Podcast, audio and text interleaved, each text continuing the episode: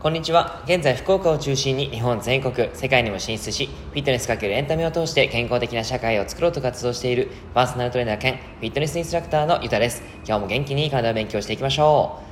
う。さて、今日は疲れない体を作るための食事法、具体的な食材と適切な食べ方という内容をお話しします。昨日はですね、疲労回復のための6つのアプローチをお話ししてみました。予防や疲労回復をしたいという方には大前提となる6つの内容をお話ししていますのでぜひ聞いてみてください。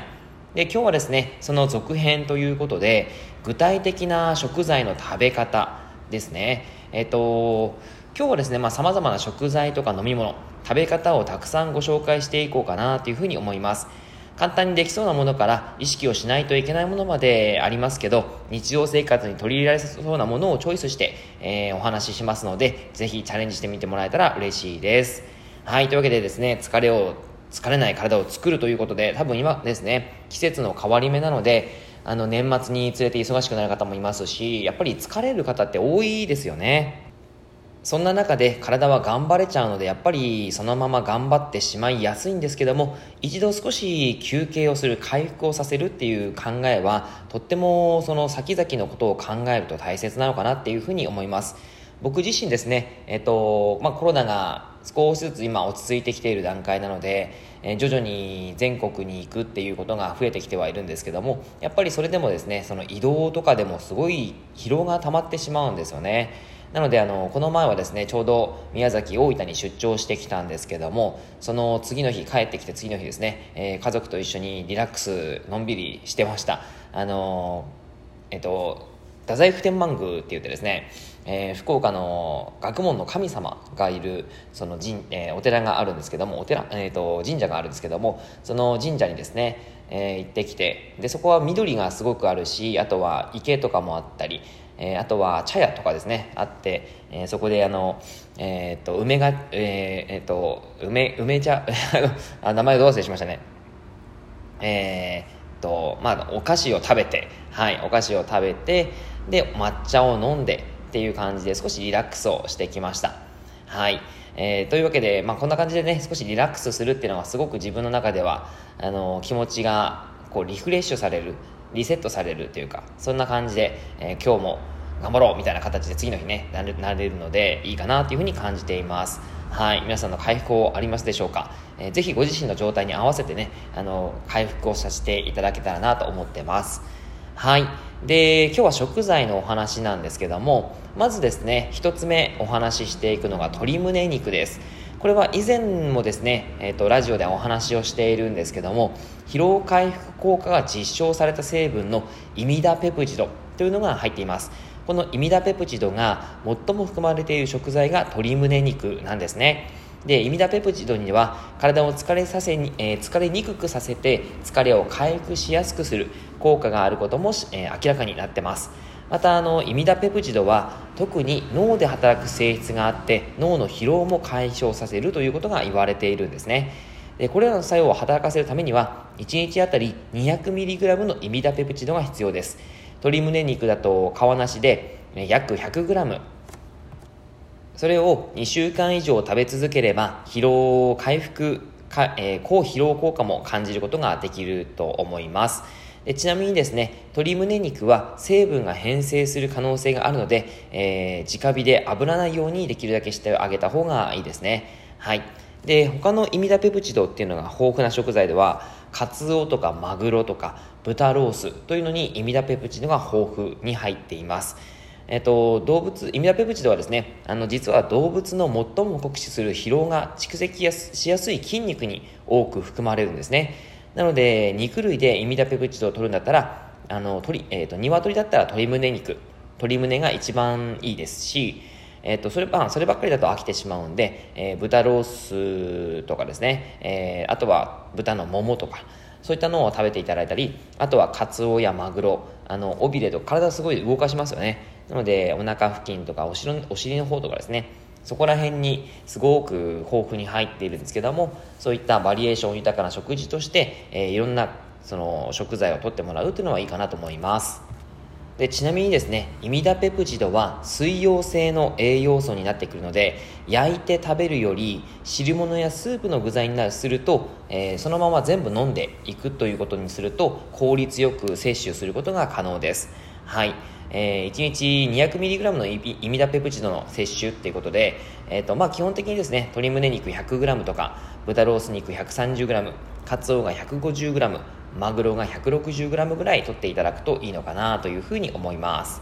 はいでは次にですね、えー、疲労回復食材2つ目。これはもう誰もが多分知っているであろうレモンです。えーと、レモンはですねイミダペプチド以外に疲労軽減に役立つ成分はやっぱりクエン酸というのがですねレモンは豊富に入っているんですね。でレモンやライムグレープフルーツオレンジとかの柑橘系の果物梅酢とかですね。そういったものには酸っぱい食べ物にたくさん含まれているのがクエン酸なんですね。でスポーツをして疲れた時にレモンの蜂蜜漬けはとっても正解ということで、非常にやっぱりこの今までやっている昔のその知恵というのはですねすごく今の現代にも必要なことなんですけどもクエン酸にはエネルギー生産工場って言われるクエン酸回路の働きを活性化する働きがあります。疲労が蓄積されるとクエン酸が潤滑油の働きをしてエネルギー量を増やして疲労を軽減するんですね。クエン酸の疲労効果を実感するためにはレモン2個分のクエン酸が必要になります。これをイミダペプチドと合わせて取るとより高い抗疲労効果を期待することができるんですね。でちなみに僕自身知った最近知ったことなんですけども、え、実はビタミン C 自体には疲労軽減作用はないんですね。ビタミン C はなんかこう体を癒す、えー、こう疲労を回復させるっていうイメージがどうしてもあると思うんですけども実はそれはないんです。レモンの成分としてよくビタミン C も抗疲労効果がある。これはですね、えー、本当にないということで、えーと、ビタミン C のパワーじゃなくてクエン酸の効果がその疲労回復効果があるんですよということを知っておいてください。はい。で逆にですね疲労をためてしまう NG な食材と食べ方ということで、えーと、やっぱり疲労回復を促す食事を食べ,、えー、食べたりとか、えー、食べ方を意識することは大切なんですけどもそれ以上に疲労をためてしまう食事とか食べ方を改善しないとやっぱりいたちごっこになっちゃうんですね。ここではポイントを絞ってこれまで常識だったことを今は違うんだよっていう情報とともにお伝えしていこうかなって思います。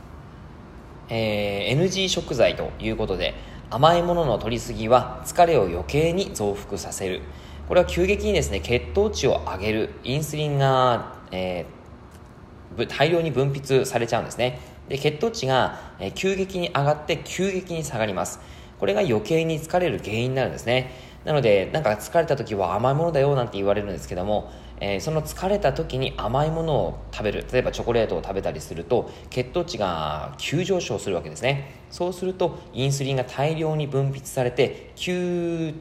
急糖急降下してしまいます。なので血糖値が、えー、下がってしまうということですごくそれがですね体に対して負担になってくるんですね。そうすると疲労という形になりますから甘いものの取りすぎ、えー、疲れた時の甘いものはあんまり良くないかなと思います。はい。で次に NG 食材2つ目ですね。あ、NG の食べ方になりますが、早食いは疲れを招く食べ方になります。早食いは満腹感を脳に知らせることが遅くなります。そのため、さらに食べ過ぎてしまうことにもつながって、胃腸への負担にもなってくるんですね。はい、これはちょっと気をつけましょう。そして NG 食材、えー、3、寝る前に脂っこい料理を食べると疲れる。睡眠は本来自律神経を休息させるためにとるんですけども食後は消化のために自律神経が活発に働くことになって自律神経の残業という形になってしまいます。結果的に疲労が増しますのでこれも気をつけましょう。そして NG、えー、NG 食材4ですね、えー、食べ方か。NG 食べ方4ですね、えー、噛まないで飲むは疲労のもとです。よく飲むよく噛むと水分、えー、唾液のですね分泌量が増えます。唾液には疲れ原因物質である活性酸素を除去してくれるペルオキシターゼという酵素が含まれています。あとはよく噛むことでですね、えー、自律神経を整えるセロトニンも分泌されます。一口30回は噛むというふうに意識していただくと疲労回復効果が上がります。はい。次に NG、えー、飲み物。5ということで栄養ドリンクやエナジードリンクは疲れをためやすい飲み物です。これらのドリンクには覚醒や高揚をもたらすカフェインなどが入っていて、えー、そういった成分によって、えー、幸せを感じたりとか快感に似た感覚が引き起こされるんですね。で疲労感がそのマスキングされちゃうんです。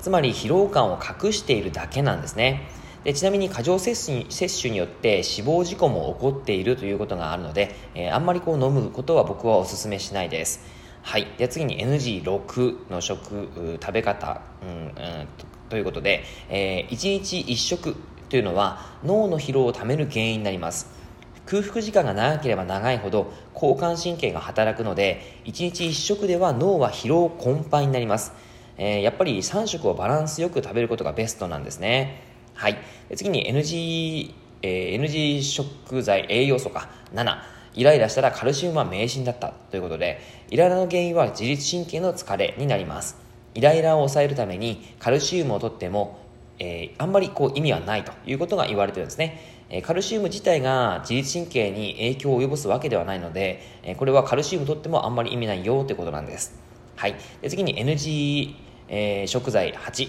夏バテにうなぎは必要ないということで、えー、スタミナ料理によく揚げられるうなぎですけども脂肪分が多いためにカロリーも高くなって栄養を取りすぎてしまうことにもつながったりします。これが胃腸に負担かかってそれを調整しようと自律神経が過剰に働くので疲れを招く食材に食事になりやすいんですね。はい。というわけでいかがでしたでしょうか？疲労がたまりやすい現代だからこそしっかりとそのリカバリー方法も知っておくといいと思います。はい。参考になれば嬉しいです。えー、以上です。内容がいいなって思えたら周りの方にシェアしていただくと嬉しいです。また、いいねマークやフォローを押していただくと励みになります。今日もラジオを聴いてくださってありがとうございました。では、良い一日を。